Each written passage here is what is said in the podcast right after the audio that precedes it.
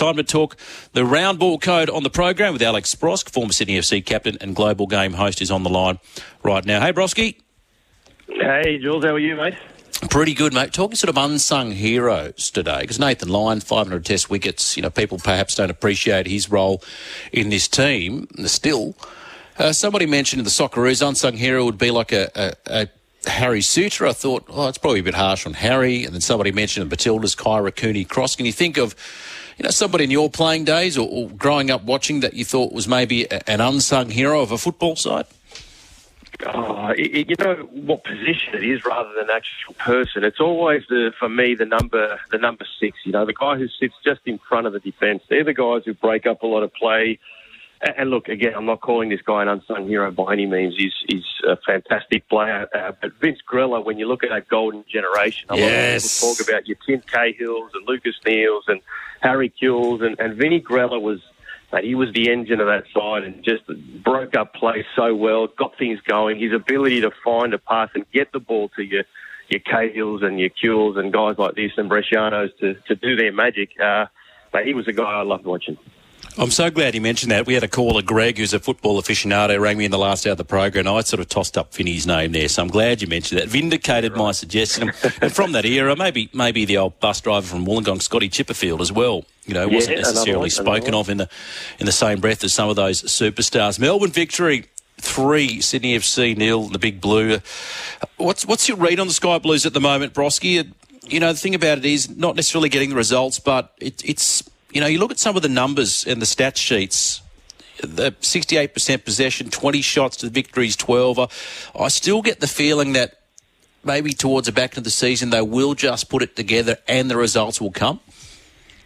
Look, and, and I agree with your thoughts there, but I'm look. It is worrying when you look around the league and other teams, uh, you know, while probably not playing anywhere near to their best, are still picking up results. And I, I look at Wellington. You know, I look at what they're doing, and I, I don't feel like they've been anywhere near their best. They haven't really controlled any games. They haven't had many chances on goal, but they're finding ways to still get something out of the game, and and they're fourth or fifth. They've got a chance to go top tonight if they beat Macarthur. So. Sydney, while they're controlling games, playing you know reasonably well in possession, uh, they're just they're not clinical at all. They don't look threatening at all going forward, and that's why I'm a little bit worried. You know, because the longer you leave it to start picking up points, Yeah. the harder it gets, and the more you're chasing. So I've got no doubt they'll get it together eventually, but. We are going to need to start seeing some more from your Fabio Gomes's, Robert Mak, who was great last year these guys need to start scoring and, and scoring quickly. You know, you look on the other side of that field, and Fornaroli's got 12 goals now in, in eight games, and just an incredible presence up front, and always looks threatening when when they go forward. So Sydney don't have that at the moment. So I, I, again, I've got no doubt they'll get it together. Um, it's just a little bit frustrating to watch at the moment. Well, they say winning's a habit, don't they? You mentioned their Fornaroli, rich vein of form. Daniel Arzani got on, on the score sheet. Just just a quick word. You've been watching him a bit more closely than I have, uh, Broski. You know, he was, of course, anointed the next rising star of Australian football. Um, where is he at the moment in terms of his game, and is it foreseeable that perhaps he's going to be donning the yellow shirt again someday? I I think it's it's very possible. I think if he continues his form, if he continues learning and, and growing under Tony Tony Popovich, because that that's the part that's impressed me the most. On the weekend, I saw him a lot of times in his own box, defending, trying to win possession, working hard for his team, and that's something that we very rarely. If ever saw from Daniel Arzani prior to this season, he, he was not a player that was known for that. He was all out attack. He had his tricks, his his moves. He was great at dribbling at players. But if it wasn't working, that was it, you know. And, and there was never a, a willingness to put the team sort of before himself, you know. Which um, again, the, the, the attitude of his was always questioned.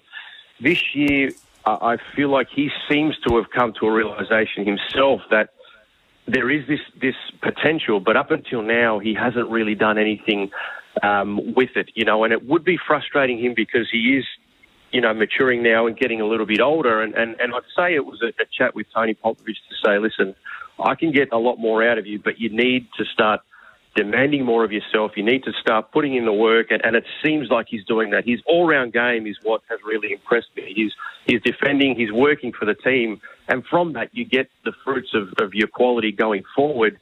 Um, you know, with, with, everything else, I think his attack has been good and, and can still get better. Uh, but his all-round game at the moment uh, and his attitude is what really is impressing me. I've got no doubt if he continues his form, he will be back in our side soon. Wanderers 1 0 over Adelaide, uh, ahead on goal difference now in second place. They're, they're, just they're going along nicely, aren't they, Marko's men? Uh, very nicely. They've got a, a, very good squad, and, and you know, even with the late red card, they, they seemed in control of um, of that match and just playing very, very well. Uh, a side that's well rounded. They've got good defence, attack, midfield. Um, and just finding ways to get results, win games, and, and um, look, I think they, they've built quite well. They seem to be. They lost a lot of players from last year, which a lot of a lot of teams did, but they they recruited well. They they they had a seemingly a, a good preseason because they started the season extremely well, similar to last year. But this year it feels like there's just a bit more about them, and they're a genuine uh, contender this year for me. And the Aloisi Cup, you know, a few people thought that, you know, this could be the one where Western United just put it together. Maybe Johnny gets one over Ross, and indeed it happened. Uh, this was the upset, wasn't it? 2 1 over Brisbane Roar.